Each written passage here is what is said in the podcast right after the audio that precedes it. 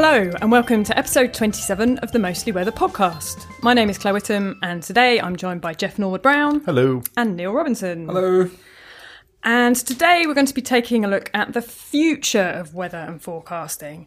Um, and we've invited along a special guest as always. And this week we have Simon Keogh with us. Hi, Simon. Hello there, Claire. Could you just give us a brief summary of what you do here in the Met Office? What I do here in the Met Office? Well, my name is Simon Keogh. As Claire said, I work in the Satellite Applications branch of the Met Office and I lead a team called the Satellite Data Products and Systems Group. And this is a team of software engineers and scientists whose job it is to basically put together satellite data products for use in a variety of applications in the Met Office, such as data assimilation for driving numerical models, and also providing a variety of imagery sources for the operations centre to give them situational awareness of what's going on around the world. Excellent. So, a little bit of a sneak peek. We also have Work Experience Week here at the Met Office this week. So, a big shout out to Olivia, who's here with us for Work Experience today. Say hi, Olivia.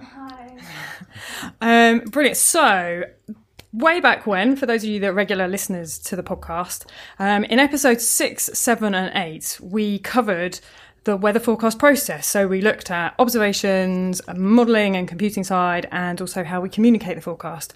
And so now we're going to be looking at what the future of weather and climate forecasting might look like. We thought it was a good idea to stick with that structure. And so today our focus is going to be looking on the observation side, which is why we've invited Simon along today. And the next couple of podcasts that are going to come up will, will complete the rest of those uh, areas.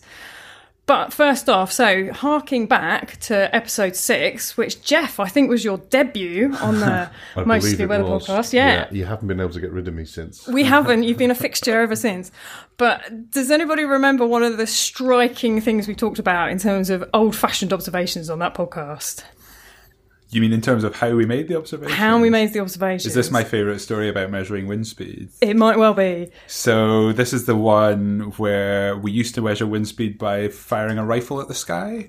So the idea was that uh, we had a tin shack with a rifle pointing out the top, and we would fire off the rifle, and we would change the angle we were firing the rifle at until the bullet hit the top of the tin shack and made a noise again. And at that point, you know that you're firing into the wind. The steeper you got to fire the rifle, the faster the wind is. So, like, we've come up with all kinds of wacky ways over the years to measure what we need to know to do the weather forecast, right?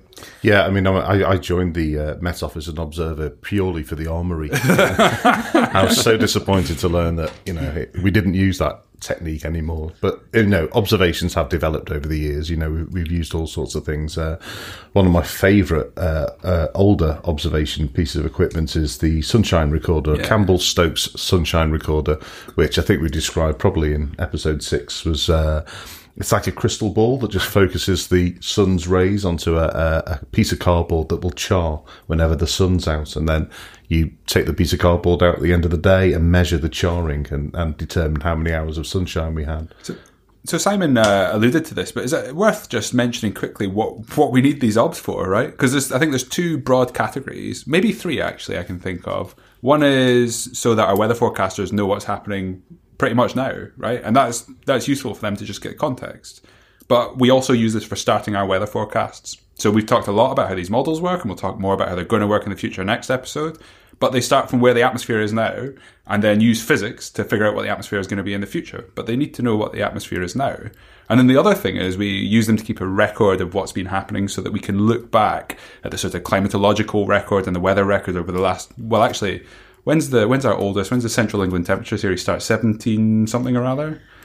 Oh, we talked about this before. Yeah. and We couldn't remember. I think it might be a bit earlier than that, Is actually, it? but I don't know the exact We've exact got some very old temperature records. Let's do. put it I like thought that. it was sixteen something, but Oh my goodness. yeah, we should, Uh, we I should might do a be fact check on that. Yeah.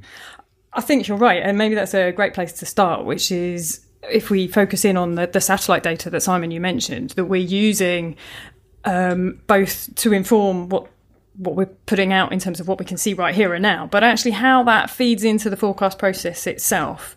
So, what sorts of information can we currently get from satellites? Well, it's, it's probably worth stepping back and mentioning that, broadly speaking, we've got two types of satellite that we're drawing data from. So we've got geostationary satellites, which um, are not really stationary in the sky, but because they go around the Earth at the same speed that the Earth rotates, it gives the illusion that they're just staring at us all the time. Um, and from those, we get rapid update imagery and data over the same location on So the it- Earth, but is at it fairly right- coarse resolution because those satellites are incredibly far away, about 36,000 kilometers away. So they're taking a distant but rapid update view. And then the other type of satellites we've got are the low Earth orbit satellites, which by contrast are only about seven, eight hundred kilometers up. And they, they get a very close up view of the atmosphere and provide us with three dimensional temperature humidity structure. They provide us with um, um, upper atmosphere density structure and they provide us with surface wind estimates and soil moisture estimates from, from radars. So, So that's there's a huge really interesting. So you're saying we can get upper air information and we can get surface information from the same satellites. And if I think about it very simplistically, we've got a satellite, it's orbiting the Earth, it's looking straight down through the atmosphere at a point on the ground. How do we get information on that vertical structure? Okay, so for the for the vertical structure, we've got various techniques. So we have um, in, infrared sounders. One of those is is the IASI on EUMETSAT's METOP instrument, uh, METOP satellites. A IASI is a, a spectrometer, essentially. For those familiar with with lab spectrometers, it's kind of the same thing. So you get a measurement of, in many many frequency bands um, over a particular area. And we have um, the ATOVS instrument, which is a microwave sounder. Again, both passive instruments, and they're just picking up the radiated infrared and microwave radiation from the atmosphere and from the surface. And if you separate all that radiation out by um, frequency, then you're effectively tuning in to a different part of the atmosphere because the the way that those frequencies are absorbed and re-emitted in the atmospheric column is different for each frequency. Can we just break down some of that stuff? So you- you're talking, you said that both of the things you're talking about are passive. So what we mean by that is there's a bunch of radiation floating about in the Earth system. Some of it comes from the sun. In fact, probably, I arguably all of it ultimately comes from the sun. But some of it's re-emitted, right? And some of it's uh, scattered. And then we measure that with these satellites and we measure it as a function of wavelength. So essentially color of, of this light.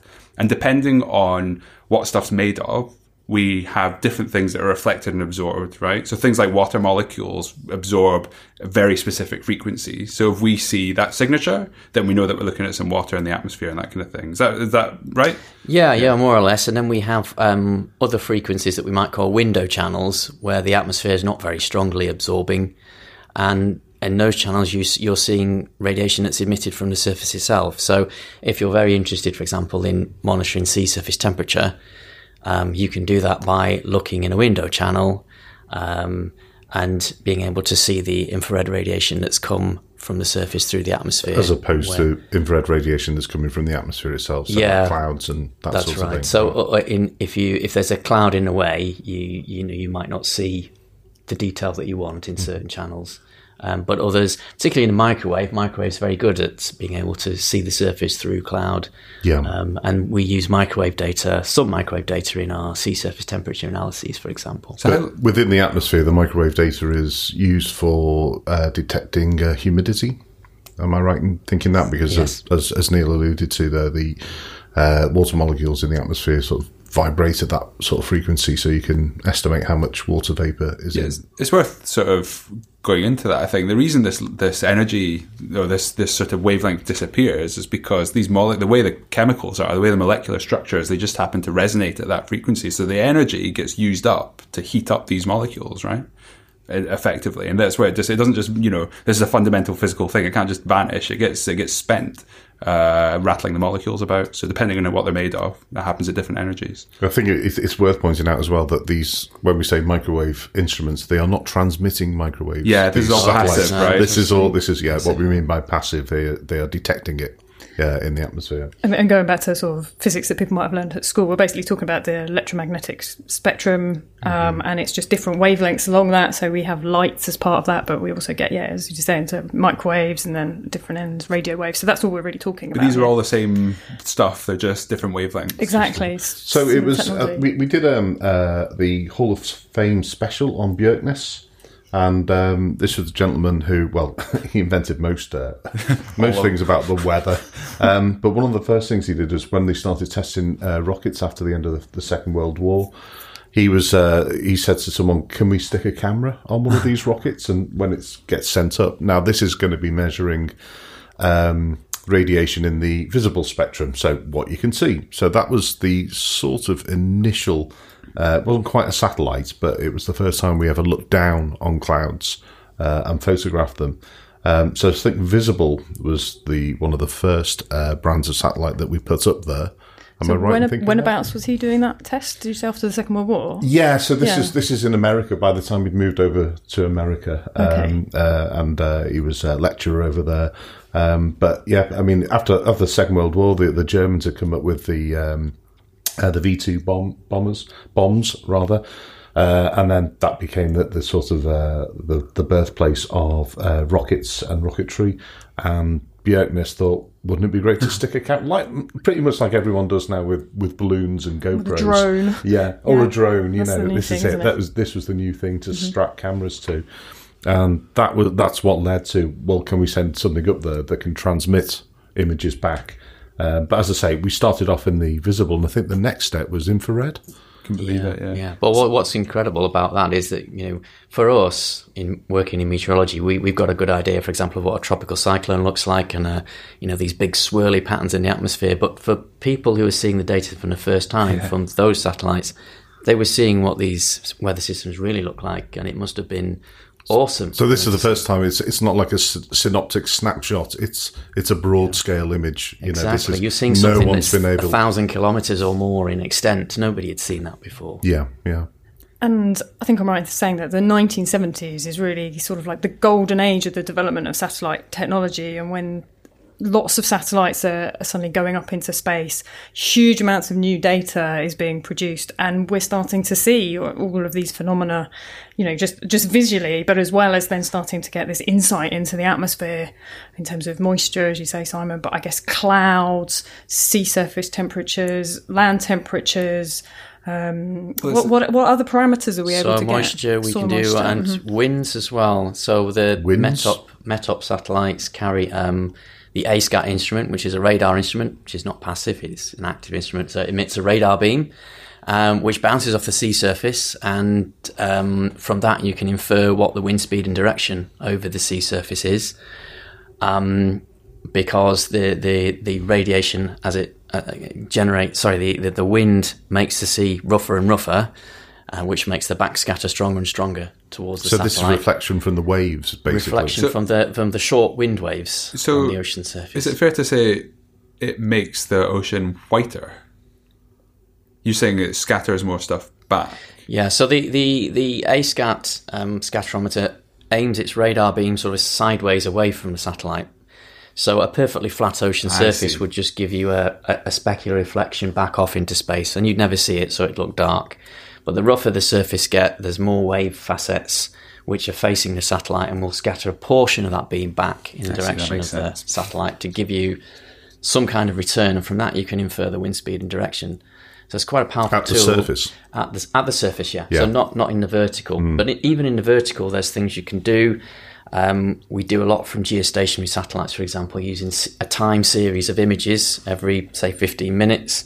We can track features in those images to give us uh, wind vectors, what we call them. Um, And you can, pro- I assume, you can profile this. Uh, you know, the, the winds at different heights based on um, if, if you if you would just say, sim- for simplicity's sake, watching the which way a cloud was moving, um, then you know which way the wind's going and how fast. But if you look at the temperature of the cloud, looking at using infrared, you can work out how high that cloud is in the atmosphere as well. Yeah. So you'd be able to look at various speeds in the atmosphere. Yeah, so there's there's various products that we generate here in the Met Office for cloud top height and, and various other cloud parameters um, from the different spectral channels that are on the geostationary. And you know, while we were touching on the subject of wind, you know, one of the things we're going to talk about today is is the future. Um, in August this year, there's going to be the launch of a brand new satellite which is carrying a laser called Aeolus, and that um, satellite will fire a laser beam into the atmosphere, and based on the backscatter from the aerosols and particles in the atmosphere, will be able to tell us what the line of sight wind is in the upper atmosphere. Which is great because we'll be able to get winds in parts of the atmosphere which don't have any other strong redeeming features to track. You know, with the, with the feature track winds, we rely on there being a blob of something for us to track in it from image to image to give us what the wind vector is. But with this, you only really need some aerosols in the atmosphere, and you can you can measure the Doppler shift. I count it as a massive success that we're only 20 minutes into a forecast about the future of weather forecasting. We've already shoehorned a laser in. Yeah, It feels like we're doing something right. yeah. yeah So- we've so- gone, gone to strapping a camera to something. to, no, let, us get lasers. So let's um, pick up on that. So that you you were talking, you mentioned Doppler there. So this is something people may or may not remember from school. This is you know the siren going past you and the pitch of the siren changing as it goes towards and away from you because the um, because the the sound waves are getting compressed or stretched stretched out. And so this is what you're talking about. Lasers are useful because they're very coherent sources of light, and that means that they're all a really precise wavelength that's all going in a really precise direction. So any tiny little change, because it's bounced off something that's moving away or towards the beam, you can sort of detect and compare to the original beam, and then you can use that just like the you, the ambulance speed changes the pitch. You can use that to infer where the wind's going, right? Yeah. Okay, so that's like that's cutting edge stuff. Is a Doppler on satellites? Is the next big thing? Yeah, and it's it's taken over a decade to to launch this instrument. I remember a decade ago when I was when I was a humble scientist, this was in my my job plan to look at this instrument, and it hasn't flown in all that time. So only just launching it now. And one of the major challenges was that this um, the power output from this laser, and it's a UV laser, is is so high. It's so incredibly high that it's, it evaporates all the coatings off the optics uh, on the in the rest of the instrument. And so they've spent a decade trying to work on ways to build an instrument that the laser itself won't destroy. Is it solar powered? Um, effectively, everything on the satellite will be powered by the solar panels on the spacecraft. Ah, okay. So this is a sorry, I missed that. This isn't this isn't necessarily powering itself. It's part of a, another spacecraft, is it? So uh, the the Aeolus um, carries is the is the is the mission, and um, um, ALADIN is the name of the uh, laser on that mission. Um, so it will be a just a, a one satellite with one instrument on it. It'll be launched in August. Um, it's been in a laboratory for more than a decade. It's, it's just when you think about like how much power these things need, it's impressive that they can harvest that all from you know from something like solar panels. Yeah, I, I, I guess maybe you could explain that the way these um, these very high output lasers works is they is they work then they don't work in continuous mode as we would say they work in a pulsed mode, so they give you a very high power pulse, but it's a very short duration. So you know you're not draining the batteries on the satellite. Essentially, you're just you're just firing shots into the atmosphere, and they're very intense shots, and they have to be so that you can actually detect any kind of return signal because you know most of the signal as it comes out of the satellite goes into the atmosphere is going to be scattered in all directions and absorbed eventually uh, before it hits the surface, and only a small portion of it will come back and, and be received by the telescope on the satellite. Can I just just clarify? Is this just working in the uh, troposphere, or are you going to be able to look higher than that as well? Um, I, I'm, I, I, I believe from the data we'll see it working better higher up rather than lower down. Okay, higher up in the Yeah, troposphere, or yeah. So you know you because I think there's not much aerosol in, in the. You're not going to be able to do away, for example, with, with the wind measurements you get from the ASCAT scatterometer just because you've got a laser in space. No, no. I was just wondering uh, higher what what sort of area it was going to work in. That was that was uh, that was all. But I, I think, to be honest, we're all, we're all waiting to see.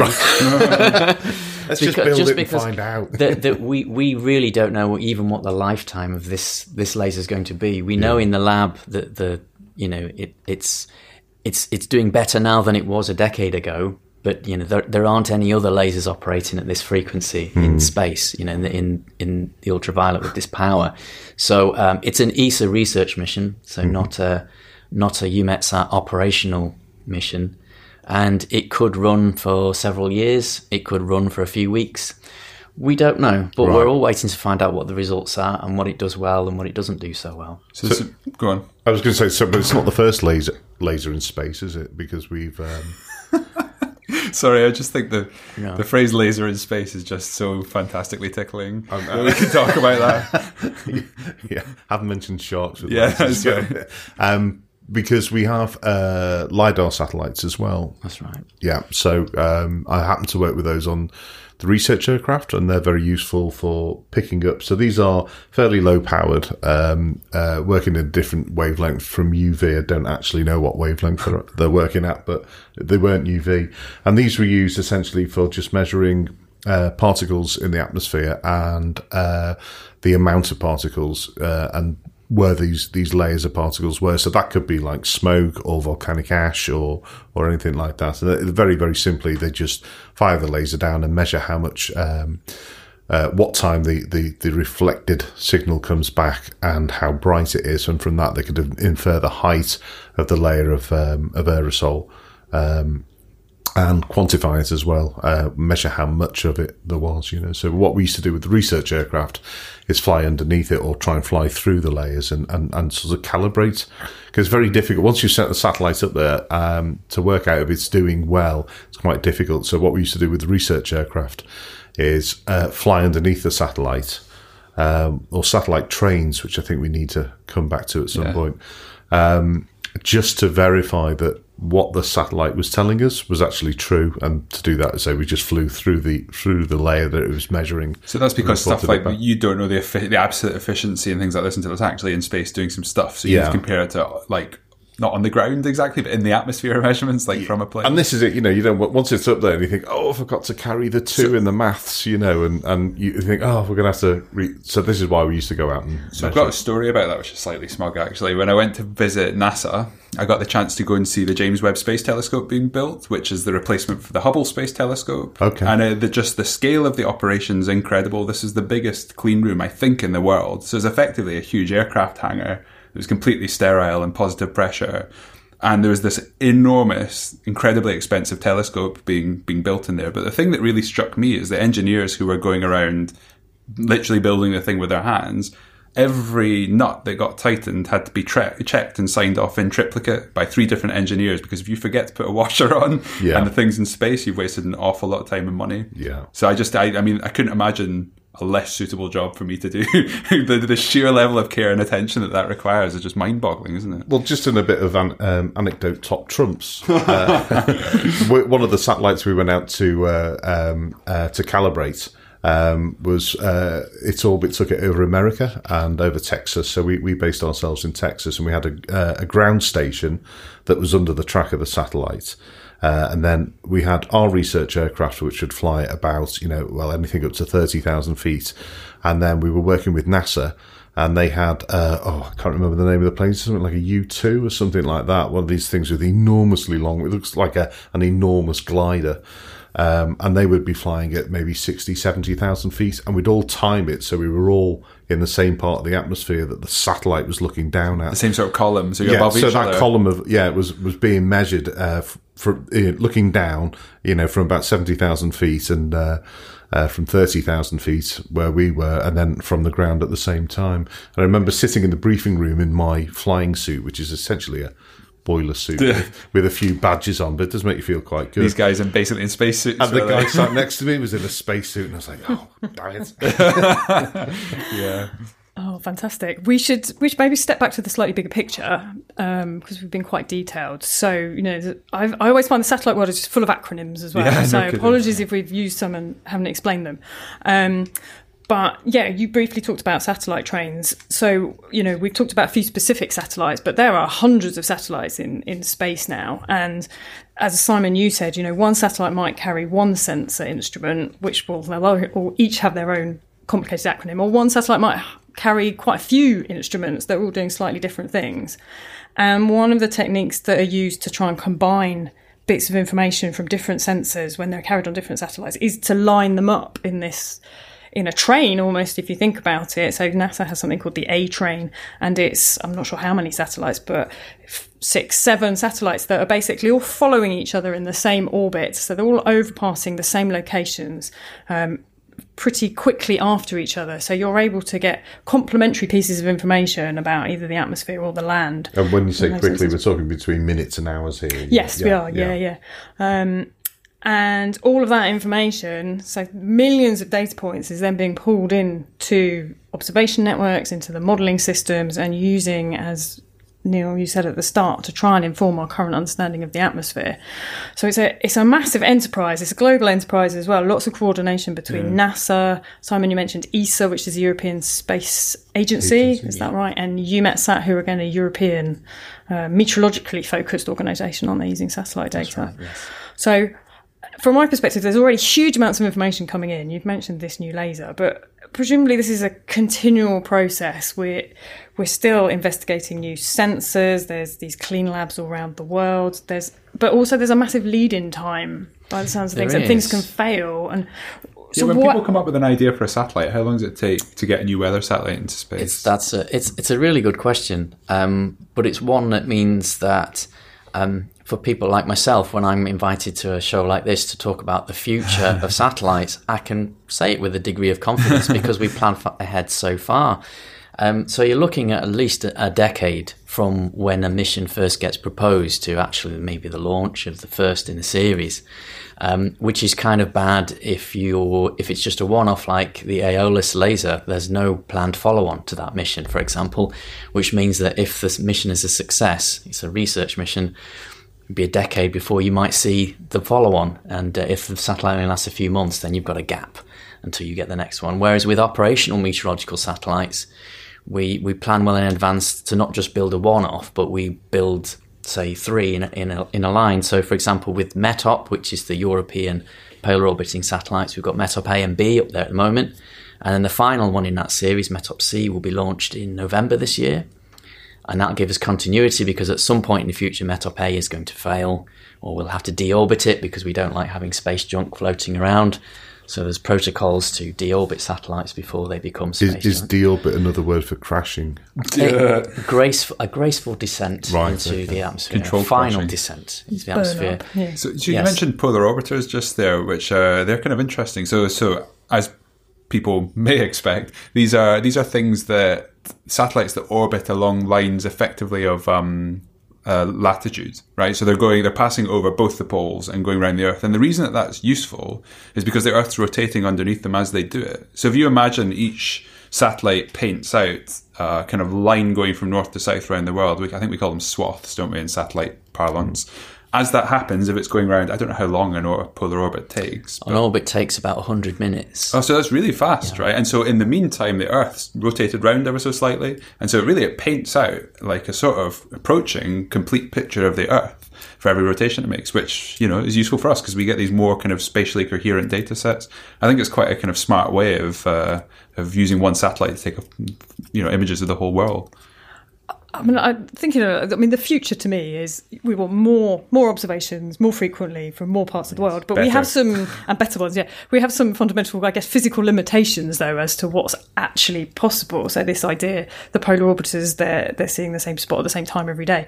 But physics means we can't actually do that more frequently, if you see what I mean. I'm explaining myself badly. You know, the geostationary ones so we haven't always look at the same well- area, but can you speed up the polar orbiters? Is that essentially, option? you wouldn't you wouldn't speed up the polar orbiters, but um, you might make lots more of them. And this is something that you know, in the context of what's the future, we can talk about the far future. There are companies now that are building very small scale CubeSats or nanosats, I don't- know what you want to call them, but extremely small satellites which are dedicated to one particular job. Um, When you say extremely small, let's put this into context because I don't have a good idea. What's, a- what's a normal one versus an extremely small? Well, something like Envisat, which I mean, was probably the largest Earth observation satellite that, that's gone up, was the size of a double decker bus. okay, So that's pretty big. And ESA have said they'll never make anything as big as that ever again because it was a technical nightmare. Um, so Very most things are into you know, space and of the order of half of that size for a for a, a big polar orbiting platform. so we're talking like a large van, yeah. Yeah. Whereas the, the the CubeSats, they're more like the size of a shoebox really. and so very they have tiny. maybe the brain of a mobile phone, which are pretty powerful these days, and they'll have some very simple experimental kit on board, which is still very develop- developmental. So ranging from everything from a you know a small camera to take pictures through to perhaps a, a GPS receiver to to do what we call radio occultation. So that's spying on the um, the GPS signal as it goes through the atmosphere through the atmospheric limb and measuring the, the timing difference that you get when the, the GPS um, rays are de- refracted in the atmosphere. So you know, with these with these passive little receivers flying around the Earth. You can get all the different um, information from the GPS constellation as it as the, the, the signals get bent in the atmosphere. And uh, yeah, the more, more the more receivers you can add into that network, the more data you get. You know, you only need that constellation of twenty odd or thirty GPS satellites, and you can have hundreds and hundreds of these small CubeSats flying around and be getting more and more data. And the data that they're then telling you using these GPS signals, so just to clarify, they're not refining that GPS signal. They're actually using that signal to say something about the atmosphere that we That's can right. use for It's weather like an forecasting. opportunistic observation, right? I think these are really interesting. Is using stuff that's not meant to be used to detect the weather to detect the weather. Yeah. So Yeah. the GPS is happening anyway, and we can piggyback on that just to see, you know, what how weather's affecting it. That's right. So, but it, it does raise um, a big a big issue for the Met Office because you know we we fund EUMETSAT to to do these dec- multi-decade satellite programs for us, and we get money from the government to to pay EUMETSAT our subscription. Um, based on these very long-term programs, but in, in parallel, we're now seeing the rise in the private sector of companies that want to do private sector satellite observations from these CubeSat networks. And you know, just to give you an idea of, of the sort of scale we're talking about, I think it was um, is it space? I think SpaceX are planning to launch about three or four thousand of these satellites over the next few years. So we're talking thousands versus Thousands maybe one versus- or two versus- a year, possibly. Yeah, a, a, a few a year of the of the large missions. So you and the reason that SpaceX want to do this is because they want global internet provision.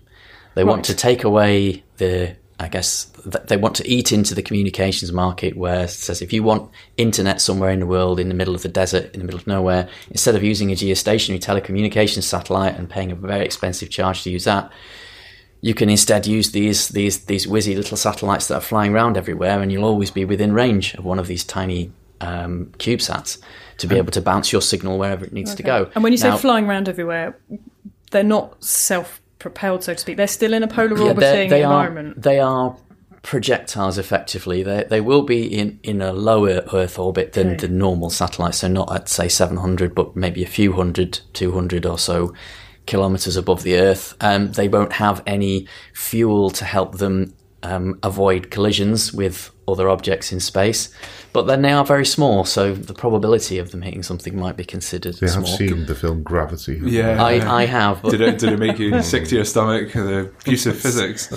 It, it's yes, indeed, indeed. For the purists, it's not a film for the purists, but it's great fun. Um, and you know, these these small satellites do hold a lot of a lot of promise, and, and likewise, we could look to piggyback instrumentation on the geostationary telecommunications satellites, for example. Um, that that could provide us with information. So there's lots of opportunities out there, but quite how we manage to pay for the data from these kind of opportunistic commercial missions is is still a big source of debate in the satellite world. So, talking of piggybacking, if we can just bring us slightly closer to Earth, um, one of the innovations that's come out recently uh, is a thing called Mode S. And this is uh, tapping into data that um, airlines transmit back to base all the time. Okay, so, does Mode S stand for something, Jeff? uh, it, yes, it does. but you don't know what. I Fair have enough. no idea. What, There's one thing my PhD taught me: it's how to guess acronyms. Surely we can make something The- up. yeah, that, yeah, we'll, we'll find something there. Um, so what the, what they do basically when an airline takes off, it's always sending um, uh, an aeroplane takes off. It's always sending information back to its company, um, normally about how the engines are performing, you know, fuel efficiency, if there's any faults going on, that sort of thing. But they also transmit the location and their height, the outside temperature, the wind speed they're encountering, and various other parameters, the humidity out there, which is exactly the sort of thing uh, you know folks like the Met Office are looking for all the time. And we realised that we could tap into these messages, and the airlines don't mind at all. So suddenly we are getting you know, millions of bits of information every hour of every day from all around the planet to give us information on what's going on in the atmosphere at any any given point. And this is every aircraft that's flying, Uh, commercially. commer- commercial Yeah. aircraft, yeah. So you know, I mean, obviously, if you, you know, you know, your, your small Cessna from a local flying club isn't going to be sending that sort of information back, but but the big commercial aircraft are, are giving all the information out for free. That they didn't realise it, but but we can make use of that, and they've got no problem because they're going to send it back anyway. So if we, all you need to do is build a little receiver. I think it costs about seventy quid to seventy pounds, rather, I should say, um, to build one of these things. We can get all this information and then fire it back into our supercomputers and make use of all that data. And it's a lot of free observations. That's really interesting, and I, I, guess that you know there are technical complications about using that data, and it's clearly not distributed all around the world. We have you know people know where those big flight paths are, but I'm assuming Simon that a lot of the groundwork in that area has been done actually because of the satellite data that's been available, and some of that's limited in area. The the concepts behind how you incorporate vast coverage of data into modelling and those strategies most of that's sort of been worked out already, which makes it quite easy to pull in these new aircraft observations. Um, aircraft observations, satellite observations. Um, yeah, I mean, essentially, both. I guess I'm thinking. Yeah. When we talk about a satellite um, mission, we we we talk about missions in quotes, but really the mission involves both what we call space segment and the ground segment. So uh, that that is the bits that go into space and give us data, and then there's the bits on the ground that make sure that all the data gets to the people who need it for their applications. Which I'm imagining costs a little bit more than the seventy pounds Jeff has just said. yes, that's yeah. that's right. So in the, in the case of the Mode S, we, we get we get data um, for free because it's openly broadcast and anybody with a receiver can receive it. In the case of other aircraft observations like AMDAR, there's a different model. So with with the AMDAR data that's transmitted in flight, the company has no interest in transmitting this data for its own purposes, so we have to pay for the, the temperature and humidity. So AMDAR is, is like the, the onboard weather radar um, on the aircraft. Is that what you mean by it? Well, it's, it, it start, AMDAR started off as just being essentially a very simple temperature sensor on the aircraft. And, you know, from aircraft in flight going transatlantic and so on, they would send us in real time the temperature at the altitude the plane was at. And that was incredibly helpful. And the way that the cost model that we adopted for that was that each nation state would basically pay for its own national observations. So therefore, the observations were only ever procured once from the company that sold them. Um, with satellites, it's a it's a little bit different because you know these these new operators coming into the market, they don't necessarily belong to a specific country. They might be multinational companies. The cost model that they might want is to sell observations to each country separately, which uh, would go against something that we would call um, uh, the World Meteorological Organization's Resolution 40, which is all about the free and open exchange of meteorological data. Um, that you know we we have to you know, if we buy data in the Met Office from an observation provider, we must be free to share it with every other meteorological organisation. So if we bought satellite data from a private company, we should be free to then distribute it to our partners at NOAA, JMA, and Chinese Meteorological Administration, and other organisations that are all trying to forecast the weather in their region. It's a very interesting model, isn't it? I, there aren't very many other areas of, of international harmony and collaboration. Yeah, yeah, business where where this works, but it, it's a real fundamental cornerstone of actually globally national meteorological services being able to provide good weather services, yeah. isn't it? So I'd like to uh, talk about some uh, experimental obs that have been done. I wonder if you guys have heard about it. This is this idea that not all obs are created equal, and what I mean by that is if you imagine going to run. Remember that we want these obs partly to, to initialize our next forecast. There's this this idea that some observations might be more important to measure in some particular places of the atmosphere. You can imagine they're a bit sensitive or uncertain. If you get those ones right, they are disproportionately good at making the forecast work in the future. So I know there's been some research done with drones and automatically sending up drones to go to these locations and try and make measurements there, and then run the forecast, and then use that forecast to figure out where the drone should go next. So I think that's a really cool idea. As hmm. far as I know, nobody's really got that to be practically workable yet. But in principle, this is a cool idea, right? You could imagine these drones flying to these sensitive parts of the atmosphere to make targeted observations for the weather forecasts.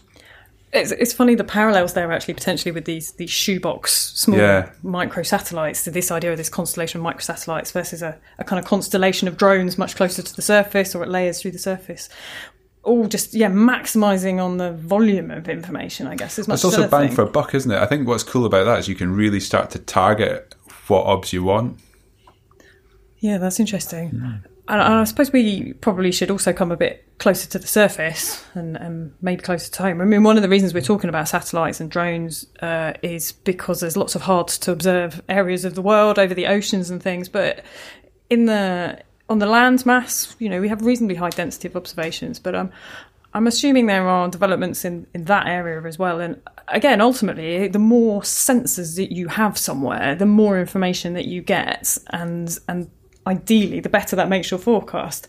I don't know whether anyone's sort of done a, well, you know, like a cost benefit analysis. Where where does well, that this, stop this, having this an is, impact? This is the, the problem is, is we want more and more data, but you know, we, we, we don't have the you know infinite resources. You know, so this is where initiatives like WOW came from, which. Uh, um, was an innovation to say, look, if you've got your own little weather station, which a lot of people do, and you're interested in the weather, why not log onto a website uh, website and tell us what your your data is, and we can use that. I mean, it will be quality checked. So if you know you're sending in saying it's it's 12 degrees uh, in your back garden and your next door neighbour is saying it's 37 then there needs to be some sort of qualifying um, on that. But this is it. We're you know we're essentially asking the public you know can you you know if you've got a weather station already? Can you supply us with yes, what information that's what we call WOW, right? So this is the Weather Observations website, I guess it stands for. So yeah, I think that's it. Yeah. Okay, can everybody remember the URL? But it's a, it's a really great observation of Google it. Yeah. use of citizen science in yeah. a way. You know, citizen science is, takes a variety of, of, definitions, but in this case, actually, we can use people that are interested in the weather, schools all around the world actually now as well, feeding into WOW, and there's the potential now that that information can be used in the actual forecasts that are being issued, whether that's, as you say, Jeff, it needs to be quality controlled, whether mm-hmm. it's by a human looking at what's happening now. So our operational meteorologists who are giving uh, the forecast to customers or out to the public can actually get a snapshot of what's happening right now in a location and are much better informed, or whether it's doing something more clever and automating all of that and yeah, rather than having to build an expensive uh, network of observation sites ourselves or as a national Met Service, we can just and maintain use, them as well. And maintain it, yeah. yeah. We can just use what people are doing. Mm. And I, I, know in the you know the more of the developing world, that's a really you know real cost financial challenges about increasing numbers of weather stations. Yeah. But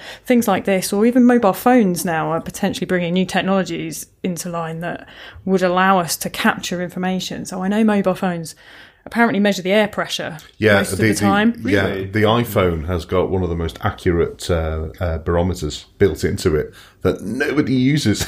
exactly. So if you could just tap into everybody's iPhone, anyone that had an iPhone, it's telling you the air pressure. You'd have a reasonable idea that it's probably within two meters of the surface because people carry them around in their pockets or their bags, don't they?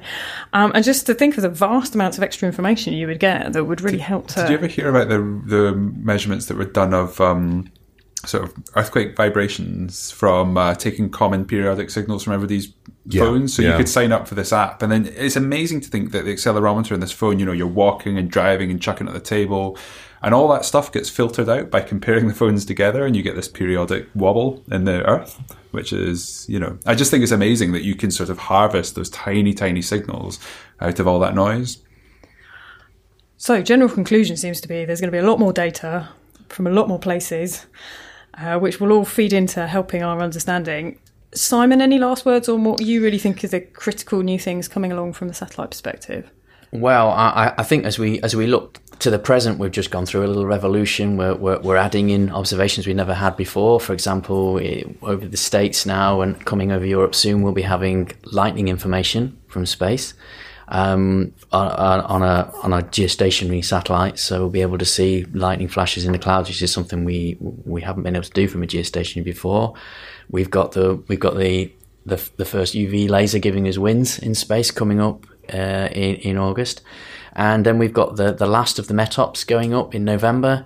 We've got the future geostationary constellation, the, the, the Meteosat third generation satellites going up in 2021 ish and also the METOP second generation polar orbiters coming up. So there's going to be a lot of change. We've also got the private sector creeping in, as I said, potentially offering us new alternatives in terms of observations. And you know, from a Met Office perspective, we have to we have to realise that over the next decade, we're going to be delivering about 30 billion pounds worth of Earth observation driven benefits to the UK economy over the next decade. That's it's quite a big number. It's it's a 14-fold return on investment in terms of what the taxpayer has put into our organisation, but it's all driven by Earth observation. And if we switched off all those Earth observation sources, the satellites, the radars, and everything else, there'd be not much coming out of this building, not much coming out of this organisation. We wouldn't be able to say much about what's going to happen in the weather in future. Um, it, it, weather forecasting would be set back an awfully long time. So, what Earth observation has given us is tremendous, and the benefits that the UK economy gets from the Met Office leveraging this data is also massive. Here, here. Just one more final anecdote. I've got I've got uh, an app on my phone um, from a company called Blitzortung.org, who uh, are a German lightning detecting uh, website. I've got their app on my phone, and it alerted me the other day to say that there'd been a lightning strike uh, within ten kilometres of where I was. And it was about three seconds after I got alerted, I heard the thunder. so the app was faster than nature. Brilliant. That's impressive. Great. So, phones, satellites, huge amounts of new data coming online, um, higher resolutions, much more frequent data. The challenge we now have is incorporating that actually into our forecasts and using that to improve the modelling and, and how we communicate that forecast. So, we're going to come on to that in the next couple of podcasts. So, stay tuned. It's a big challenge, I think. So, hopefully, we'll get some good guests in to help us tackle that challenge. Thank you very much for listening. Thank you to Simon for coming along and telling us all about satellites. Thanks to Jeff and Neil. Cheers. Um, we will try and get some information and some relevant pictures and maybe some uh, photos of the latest satellites onto the show notes. So you can find those at metoffice.gov.uk forward slash mostly hyphen weather forward slash episode 27. If you'd like to leave us a review on iTunes or wherever you found this podcast, that would be great. We'd love to hear feedback. And if you've got any questions or any burning thoughts that you might like us to cover actually in the next two episodes, please do email us at mostlyweather at metoffice.gov.uk. Thanks once again, everyone. Thank you for listening and join us again for the next episode of the Mostly Weather podcast. Bye. Bye.